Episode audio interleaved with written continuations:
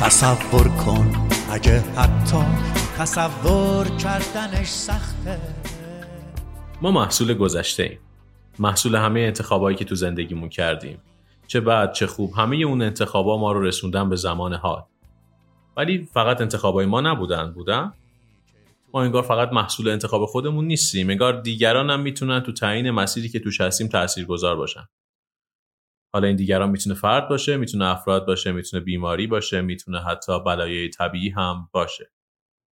ولی بیاین تصور کنیم اگه اگه فلان اتفاق نمیافتاد چی می‌شد؟ مثلا مثلا اگه بیماری به اسم کرونا پخش نمی‌شد چی می‌شد؟ دیر یا زود من فکر می‌کنم این ویروس بالاخره به همه جا خواهد رفت. یعنی اینکه یعنی به کشور ما میاد. چه بسا اومدی؟ بالاخره چه بسا اومده باشه. اگه تارمی تو جام جهانی 2018 توپو تو دقایق آخر می‌زد تو دروازه پرتغال چی می‌شد؟ یه ضربه سر فرصت هست. دقایق عجیب غریب فوتبال ایران. گل برای ایران.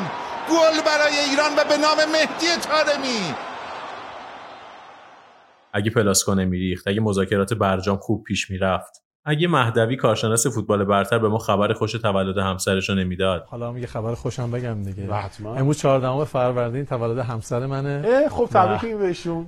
اگه قهرمان فرهادی اسکار می‌گرفت. واقعا چی می‌شد اگه کلی از این اتفاقایی که برای برخی خیلی مهمند برای برخی کمتر اهمیت دارن نمیافتادن؟ من حسام مقتدایی توی هر اپیزود پادکست تصور کن قرار سراغ یکی از این اتفاقا برم و بگم اگه اینجوری که حالا شده نمی‌شد چی می‌شد؟ شما به اپیزود صفر پادکست تصور کن گوش دادید. پادکست ما هر دو هفته یک بار منتشر میشه و تو هر اپیزود ما سراغ یک موضوع خاص میریم. به امید شنیدن اپیزود اول و حضور شما.